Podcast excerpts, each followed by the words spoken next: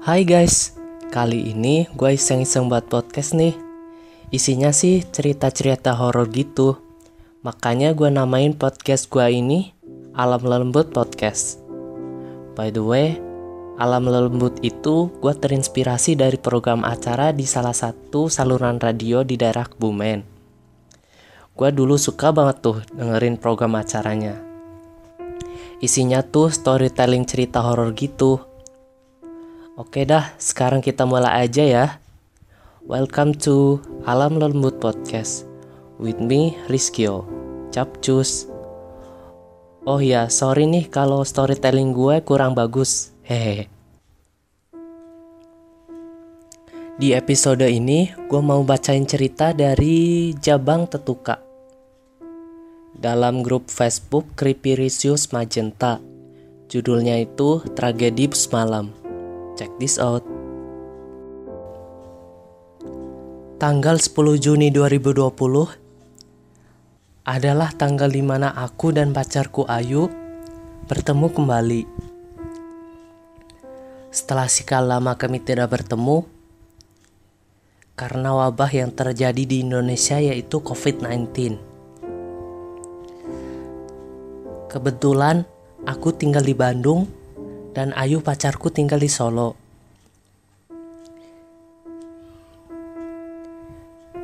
Biasanya sebelum ada wabah corona, kami selalu bertemu sebulan dua kali atau satu kali. Tapi karena adanya wabah ini, hampir empat bulan kami tidak bertemu. Tanpa basa-basi, Tiba-tiba Ayu sudah mengirim foto kepada saya sambil bilang, Yang, aku OTW Bandung. Aku sedikit kaget karena sebelumnya dia tidak pernah bilang mau ke Bandung. Yang aku khawatirkan, dia pergi ke Bandung dari Solo sendirian dan membawa mobil sendiri. Tapi ya, sudahlah. Toh aku tahu dia memang tangguh. Singkat cerita, akhirnya dia tiba di Bandung pukul 10 malam. Selama di Bandung, kami pun banyak menghabiskan waktu berdua. Sampai tidak terasa dia sudah empat hari di Bandung. Dan harus kembali ke Solo.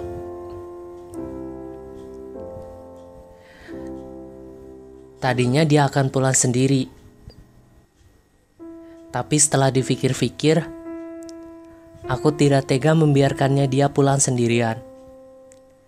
Sampai akhirnya, aku memutuskan untuk mengantarnya pulang ke Solo. Setibanya di Solo, aku hanya menginap satu hari saja.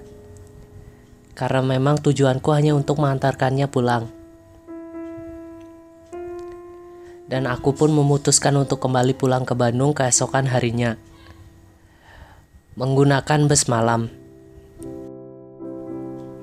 Pukul setengah lima sore, aku pun tiba di terminal Tirtanadi Solo. Aku pun mulai mencari bus yang sudah aku pesan semalaman tadi. Dan ya, akhirnya ketemu juga busnya. Aku pun mulai masuk ke dalam bus itu yang keadaannya masih kosong. Tidak ada seorang pun di dalam busnya.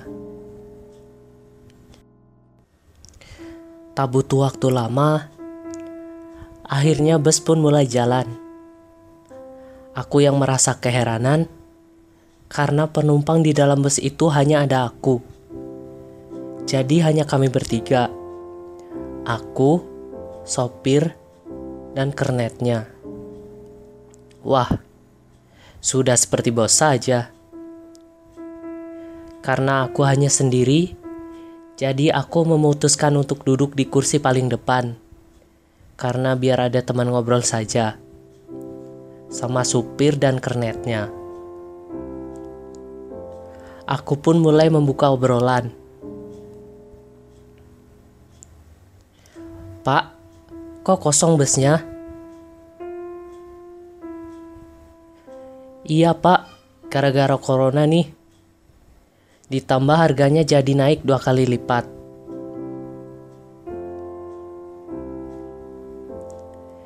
Jadi ini cuma aku, pak, penumpangnya. Iya pak, sambil tertawa kecil. Alhamdulillah, ternyata supir dan kernyatnya itu orang Sunda. Jadi aku cukup akrab dengan mereka. Bus yang aku tumpangi ini rutenya lewat jalur selatan. Jadi ya lumayan agak jauh juga. Tak terasa hari pun mulai gelap. Mataku pun mulai mengantuk dan aku pun tertidur. Tak lama kemudian, aku pun terbangun. Karena tidur di kendaraan umum memang tidak bisa sepulas tidur di kamar sendiri. Saat itu, waktu menunjukkan pukul 8 malam. Keadaan di bus saat itu sangat gelap gulita. Tidak ada penerangan sedikit pun. Mungkin karena hanya aku juga penumpangnya. Hanya ada sedikit penerangan dari lampu mobil lain yang marah ke busku sekali-kali. Aku memutuskan untuk merokok saat itu. Dan ruangan merokoknya ada di bagian bus paling belakang. Jadi memang ada sekat lagi khusus untuk merokok terpisah dari kursi penumpang. Mungkin yang pernah naik bus tahu seperti apa busnya.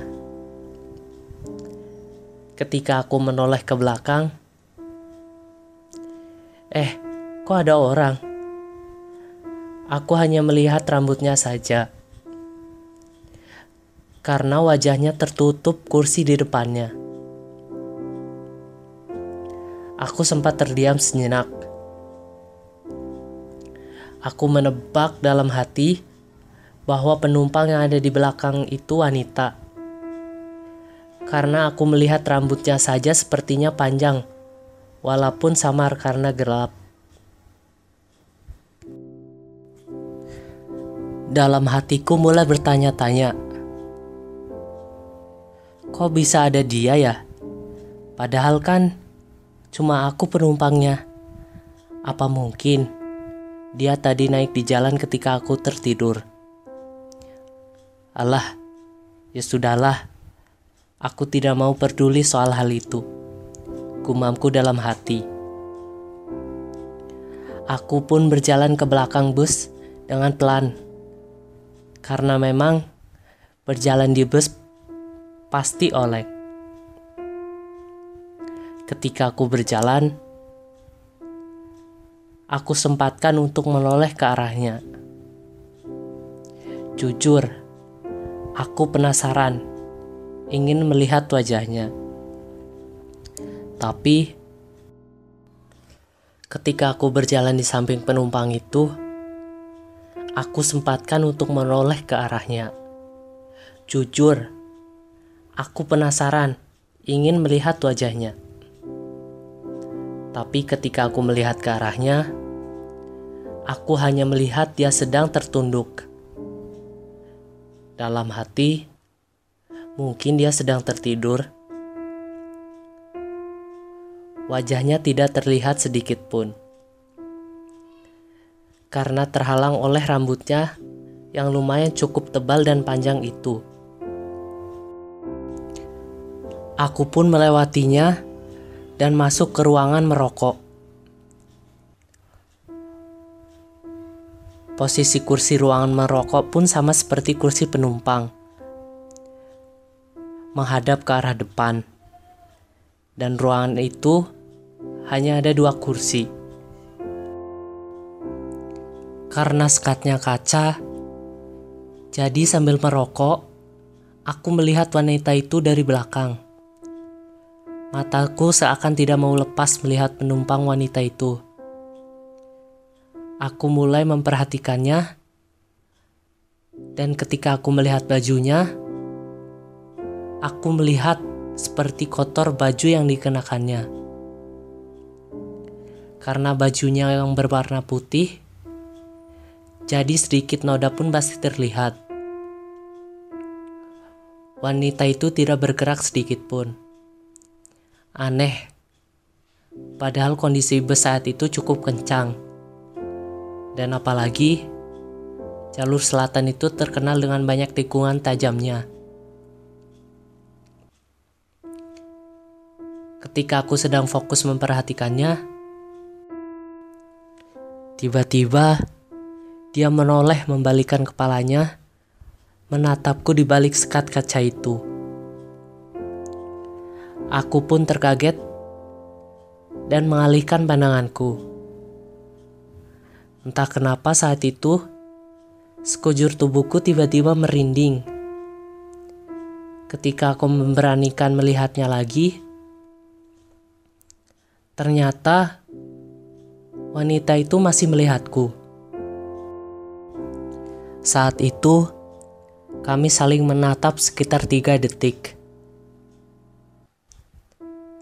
Aku sempat melihat jelas wajahnya. Wajahnya putih seperti pucat. Umurnya mungkin sekitar 25 tahun. Rambut panjangnya menutupi sebagian wajahnya. Matanya hitam. Walaupun samar, tapi aku bisa begitu jelas melihatnya.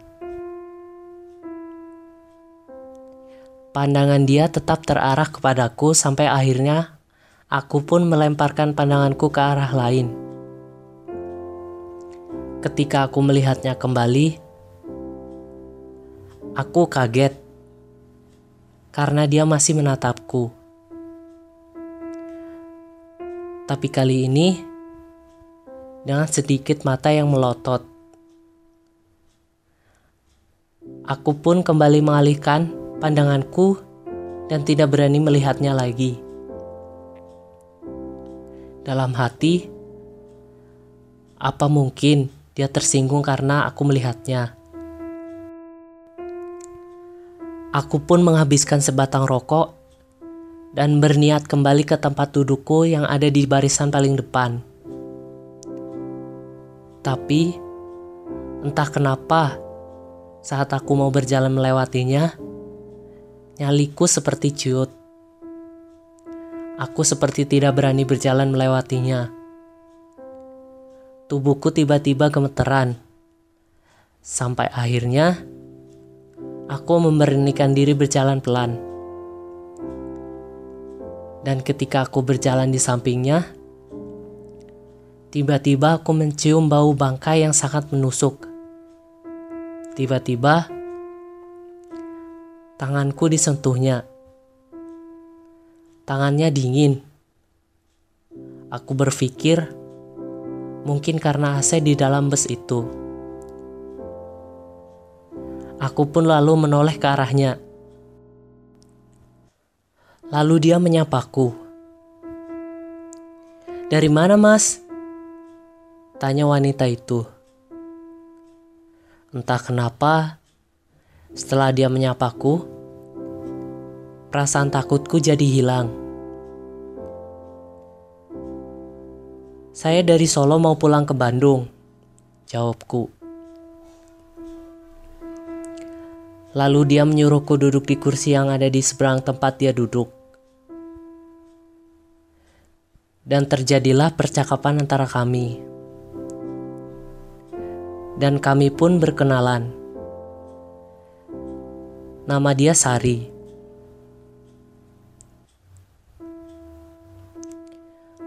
Mbaknya dari mana? Kok nggak duduk di depan? Enggak mas, saya lebih suka duduk di sini. Tapi kan ini kosong mbak, mana gelap lagi. Di depan kan masih bisa ngobrol sama sopir. Gak apa-apa mas, Saya suka sendiri juga kok. Saya asli Ciwidey. Sekarang saya ini mau pulang ke sana. Sudah lama saya tidak berjumpa sama orang tua saya soalnya. Saya sudah rindu. Oh iya mbak, sudah berapa lama memangnya tidak ketemu? Sudah 15 tahun, Mas. Wah, sudah lama juga ya. Kok baru pulang sekarang, Mbak? Iya, Mas. Saya baru ada kesempatan sekarang. Mas mau nggak anterin saya pulang? Oh iya, ayo aja mbak. Tapi pakai motor ya. Aku pun tidak banyak bertanya alasan dia kenapa tidak pulang selama itu. Yang membuat aku aneh, selama tadi ngobrol, wajahnya tidak melihat ke arahku. Dia hanya memandang lurus ke depan dengan tatapan kosongnya. Aku pun akhirnya pamit untuk kembali ke tempat dudukku. Tapi dia memohon kepadaku agar menemaninya duduk kembali. Di sini dulu aja mas temenan saya. Anehnya, aku seperti tidak bisa menolak saat itu.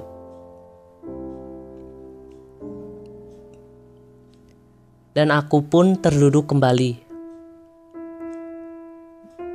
Yang aku rasakan saat itu adalah aku sangat-sangat merasa ngantuk sekali. Dan tak lama, aku pun tertidur. Aku tertidur lumayan cukup lama saat itu. Sekitar 6 jam. Dan saat itu, posisi bus sudah ada di daerah Banjar, Jawa Barat. Lumayan cukup ngebut juga sopir melajukan busnya. Ketika aku terbangun dan meloleh ke arah wanita itu, tiba-tiba wanita sudah tidak ada lagi di tempat duduknya. Loh, ke mana dia? Dalam hatiku. Aku yang masih bingung, akhirnya berjalan ke arah depan untuk kembali ke tempat dudukku. Setibanya di tempat dudukku, tiba-tiba sopir bertanya kepadaku, "Mas, ngapain tadi duduk di belakang?" Abis teleponan ya sama pacarnya. Asik banget kayaknya sampai ketiduran.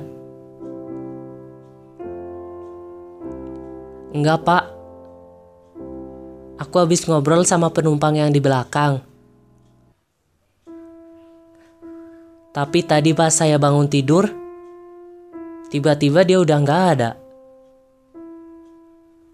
Turun di mana dia, Pak? Hah? Penumpang yang mana, Mas? Kan di sini cuma kita bertiga. Sambil merengutkan dahinya. Serius, Pak? Tadi aku ngobrol.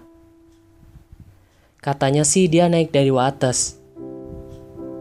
Aku sih nggak lihat juga dia naiknya kapan. Soalnya tadi aku juga tidur. Terus tiba-tiba Aku udah lihat aja ada penumpang di belakang. Wah, si Mas ngigo kali. Udah Mas, duduk dulu aja di sini. Jangan pindah lagi ke belakang sampai Bandung. Aku pun mulai keheranan. Apa iya aku tadi ngimpi? Tapi perasaanku Aku tadi benar-benar ketemu dan ngobrol sama penumpang wanita itu. Sepanjang jalan aku memikirkan hal itu. Sampai akhirnya, tak terasa aku pun sampai di Bandung. Saat itu pukul 4 subuh. Aku turun di terminal Cicahem.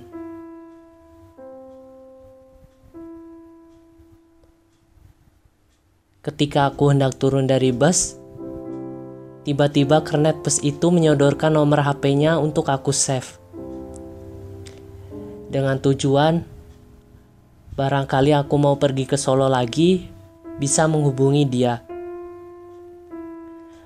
Lalu aku pun save nomornya. Walaupun dalam hati, aku tak begitu penting dan butuh nomor si kernet itu. Aku pun lalu pamit dan berterima kasih kepada sopir dan kernetnya itu. Aku mulai memesan ojek online di terminal itu. Di sepanjang jalan menuju rumah, aku terus memikirkan sosok wanita di dalam bus itu. Apa benar aku hanya mimpi? Aku dibuatnya pusing saat itu. Karena yang aku alami itu benar-benar terjadi bukan mimpi. Setibanya di rumah, aku pun tak butuh waktu lama untuk memejamkan mataku. Karena memang sudah sangat lelah sekali saat itu. Keesokan malamnya, aku menghubungi Ayu dan menceritakan apa yang ku alami di dalam bus itu. Tapi dia malah tertawa dan tak memberikan tanggapan apa pun. Setelah selesai menelpon Ayu, aku memutuskan untuk tidur. Kututup semua jendela kamarku. Tapi ketika aku tutup, tiba-tiba prak. Kaca jendelaku seolah ada yang memukulnya. Aku mencoba melihatnya keluar, dan ternyata ada sebuah ranting pohon yang di mana ranting pohonnya itu dililit oleh seutas tali kain berwarna putih. Aku mulai bingung dan mencari siapa yang sudah melempar ini. Setelah jalan ke sana kemari, aku pun tidak menemukan siapa-siapa. Lalu aku pun membuang kembali ranting itu ke dalam tong sampah dan kembali ke kamar tidurku. Kumatikan lampu kamarku dan kupejamkan mataku. Tapi baru saja aku pejamkan mataku, tiba-tiba sosok wanita di dalam bus itu seolah ada di hadapan wajahku dengan wajah yang lebih mengerikan. Tubuhnya dilumuri darah. Rambutnya panjang terurai dan menutupi mukaku Aku sangat sulit bernafas dan bergerak saat itu. Sampai aku berdoa sebisa mungkin dan huh, sosok itu pun menghilang. Aku pun terbangun lalu menyalakan lampu kamarku. Tubuhku dibasahi keringat yang sangat banyak. Entah kenapa, rasanya capek sekali. Aku pun terdiam dan berpikir, kenapa tiba-tiba sosok Sari ada di mimpiku dengan keadaan seperti itu. Aku pun berjalan ke dapur untuk mengambil air minum. Karena memang saat itu aku merasa haus sekali. Ketika aku menuruni anak tangga rumahku, tiba-tiba langkahku terdiam Sekujur tubuhku tiba-tiba merinding yang sangat hebat. Lalu aku mendengar suara kaki yang dihentak-hentakan di dalam kamarku. Suara kaki itu diiringi suara nyanyian Sunda, seperti sedang menyindan dan menari. Aku hanya terdiam, seakan-akan kakiku terpaku di anak tangga itu. Setelah satu menit aku berdiri di tangga, akhirnya suara di dalam kamarku pun hilang. Dan aku cepat-cepat turun ke bawah dan aku putuskan untuk tidur di ruang tamu malam itu. Pagi pun tiba. Aku dibangunkan oleh ibuku yang saat itu keheranan melihatku yang tidur di kursi. Aku pun bangun dan bergegas masuk ke kamarku pagi itu. Ketika aku masuk ke dalam kamar, tiba-tiba aku kaget melihat lantai kamarku kotor. Ada telapak kaki seperti orang sudah menginjak tanah. Sangat kotor sekali. Aku dibuat bingung kembali. Siapa yang sudah masuk ke kamarku? Aku bergegas turun kembali dan menghampiri ibuku. Bu, Tadi masuk ke kamarku nggak? Enggak. Kenapa memang? Enggak. Ya udah, nggak apa-apa. Aku pun kembali masuk ke kamar dan membersihkan lantai yang kotor itu.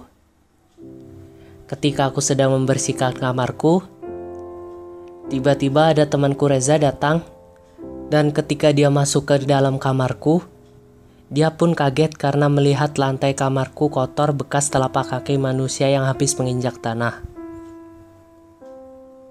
Kamu ngapain? Kok masuk kamar nggak cuci kaki dulu sampai kotor begini? Bukan aku.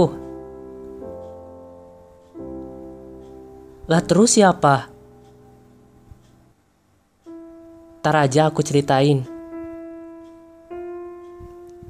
Eh, ini tanah kuburan loh. Dengan nada kaget. Ngaco ah kamu. Eh serius, ini tanah kuburan. Kamu habis dari mana sih? Ah, bawel kamu. Udah cepet, bantu bersihin.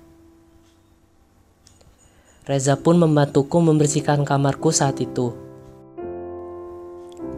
Ketika dia membersihkan ke arah pojok kamarku, tiba-tiba dia teriak. Wah, apa ini? Sambil memegang seutas tali putih dari kain. Aku pun bingung. Kenapa ada tali itu di kamarku? Tali itu persis seperti tali yang kemarin aku temukan melilit di ranting pohon itu. Ini tali mayat loh. Kamu ini mau cari ilmu hitam apa gimana? Maksudmu apa, Zah? Lantai kamar ini sudah penuh tanah kuburan. Sekarang ada tali pocong pula. Kamu ambil tali ini dari kuburan siapa? Sumpah Zah, aku nggak tahu apa-apa. Masa kamu nggak tahu apa-apa sih? Jelas-jelas ini ada di kamarmu. Ya udah, kamu tolong buang itu Zah. Kita keluar sekarang. Nanti aku cerita. Akhirnya, kami pun keluar rumah dan Reza pun membawa tali itu dimasukkan ke dalam kantong plastik dan memasukkannya ke dalam jok motor. Kami pun pergi ke sebuah tempat kopi di daerah Dago atas. Sampainya di sana, aku pun mulai menceritakan apa yang kualami saat di dalam bus sampai yang terjadi di rumahku. Reza hanya bengong mendengar ceritaku. Dia menyarankan agar aku menemui orang pintar untuk menanyakan apa yang telah terjadi. Aku pun mengiyakannya. Walaupun aku tidak ada niat untuk pergi ke orang pintar, karena aku juga tidak begitu percaya. Tak terasa kami ngobrol, waktu sudah menunjukkan pukul 9 malam. Dan kami sudah menghabiskan beberapa gelas kopi. Kami pun beranjak untuk pulang. Saat sebelum pulang, aku izin untuk pergi dulu ke kamar mandi sama Reza untuk buang air kecil. Kamar kecilnya sedikit jauh di tempat kami duduk. Karena lokasi tempat kopinya itu cenderung gelap. Karena nuansanya yang seperti alam. Ketika aku berjalan, aku melihat sosok wanita tepat di hadapanku sedang berjalan juga. Jarak kita kurang lebih 10 meter. Aku hanya melihat dia dari belakang. Sosok wanita itu berambut panjang dan memakai baju putih. Sepanjang jalan ke kamar mandi, pandanganku tertuju terus menghadap sosok wanita itu. Dan ternyata dia pun sama bertujuan untuk ke kamar mandi. Saat aku melihat dia berjalan, aku seperti mengenalnya. Ya, perawakannya sama seperti Ningsih. Berbaju putih dengan rambut yang panjang. Tapi ya, sudahlah. Aku pun tidak memanggilnya karena takut salah orang dan tidak penting juga. Akhirnya, dia pun masuk ke kamar mandi wanita, dan aku masuk ke kamar mandi pria.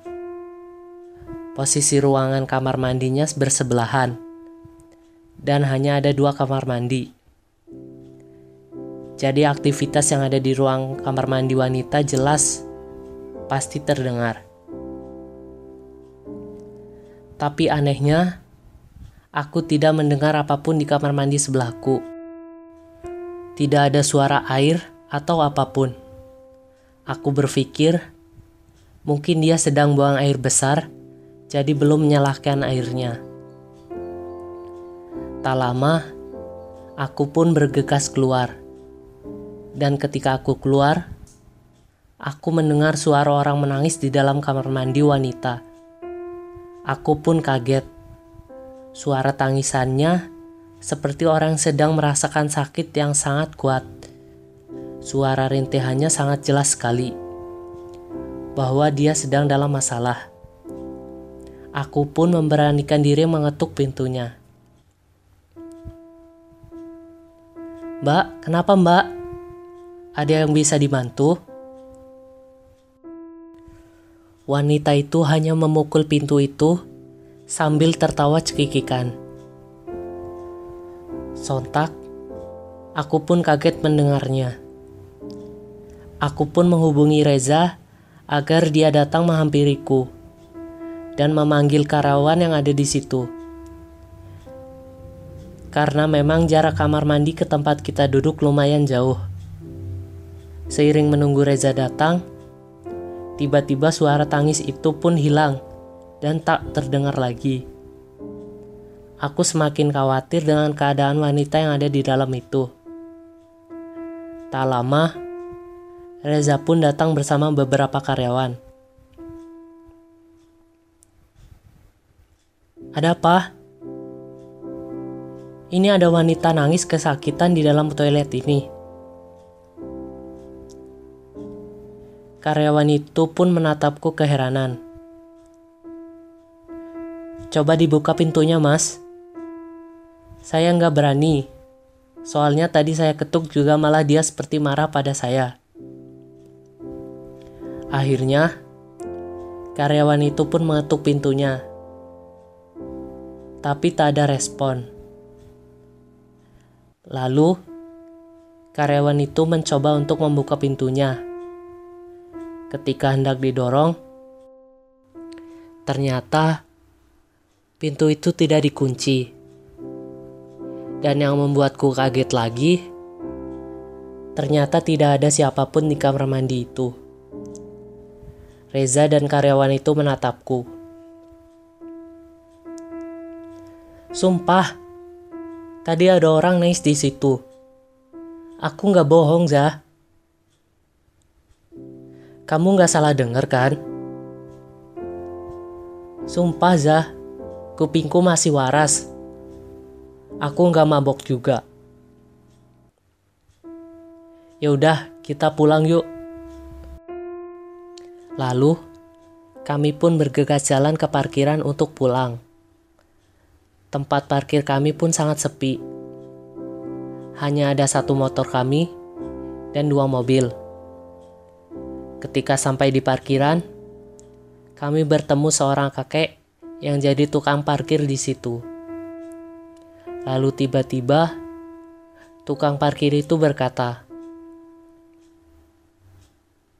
"Pakai motor malam-malam gini bertiga, Kang?" Kami pun keheranan sambil memandang wajah si kakek itu. Kami berdua kok, Pak, jawabku. Lah, itu si Nengnya nggak diajak naik motor juga. Si Neng siapa, Pak? Jangan bercanda ah, ini udah malam. Lalu, tiba-tiba si kakek berkata, Astagfirullahaladzim. Indit sia, indit. Artinya itu, pergi kamu pergi.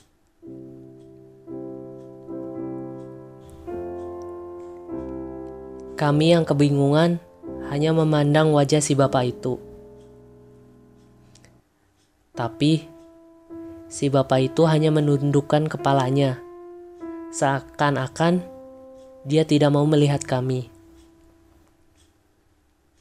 Kenapa, Pak? Kamu bawa siapa itu? Sambil menunduk dan tidak menatap kami. Kami hanya berdua, Pak. Ada yang mengikuti kalian.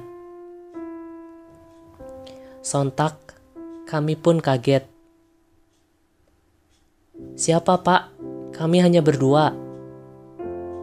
Akhirnya, si bapak pun menengok kembali ke arah kami. Akhirnya sudah pergi dia.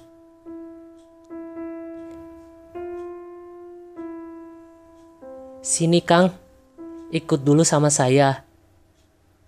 Sambil terengah-engah nafasnya. Akhirnya, kami pun mengikuti si bapak itu berjalan ke arah dalam resto kembali. Lalu si bapak pun membawa segelas air minum dan membacakannya doa. Kami yang masih bingung hanya terdiam. Lalu, si bapak itu pun memberikan air itu kepada kami. Kami pun meminumnya. Walaupun kami masih bingung dengan maksud si bapak memberikan air itu. Kang, jangan dulu pulang ya. Diam dulu aja di sini. Kenapa emang, Pak? Tapi jangan panik ya, Kang. Tadi ada yang ngikutin kalian. Dia wanita. Makanya tadi saya nanya, kenapa si Nengnya nggak ikut dibonceng. Lalu tiba-tiba saya melihat wajah si wanita itu berubah jadi ancur. Mukanya penuh darah. Matanya hampir keluar. Makanya saya nunduk tidak berani lihat lagi. Mendengar penjelasan si bapak itu, kami pun kaget. Lalu kami harus gimana, Pak? Sudah, kalian diam aja dulu sebentar. Jangan dulu pulang. Lalu kami pun diam sebentar. Sampai akhirnya si bapak berkata, Silahkan Kang kalau mau pulang. Tak butuh waktu lama, kami pun segera bergegas pergi ke parkiran dan tancap gas pulang. Sesampainya di rumah Reza, aku pun mampir sebentar hanya untuk bercerita dengan kejadian yang kita alami tadi di tempat kopi. Lalu, Reza menyarankanku agar segera menemui orang pintar. Tapi entah kenapa, hatiku menolak untuk pergi ke orang pintar. Tapi aku pun mengiyakan agar tidak ada debat di antara kami. Tiga hari berturut-turut, sejak kejadian di tempat kopi malam itu, aku selalu dihantui oleh arwah Sari. Akhirnya, aku pun berinisiatif untuk memanggil kiai yang berada di kampungku. Karena aku tidak setuju dengan saran Reza untuk memanggil orang pintar aku lebih percaya pada kiai. Setelah aku menemui kiai tersebut, akhirnya aku ceritakan semua kejadian yang menimpaku dari awal. Sang kiai pun menyuruhku mengambil bungkusan kain putih yang aku temukan itu. Akan tetapi, bungkusan kain putih itu berada di jok motor Reza. Dan aku pun menelpon Reza untuk mengantarkannya padaku. Setelah beberapa lama, Akhirnya Reza datang. Aku pun memberikan potongan kain itu pada sang kiai. Setelah itu, potongan kain tersebut dibacakan ayat-ayat Al-Quran. Dan aku pun diminta untuk memegang potongan kain tersebut. Dengan masih dibacakan ayat-ayat Al-Quran, aku pun memegang potongan kain itu dengan bimbingan sang kiai. Tiba-tiba, semuanya gelap. Sampai akhirnya aku tersadar dan aku sudah berada di suatu tempat. Tepat di depanku ada sosok wanita. Perawakannya persis seperti Sari. Dan benar, itu memang Sari. Sari meminta tolong padaku untuk menyampaikan permintaan maaf kepada orang tuanya.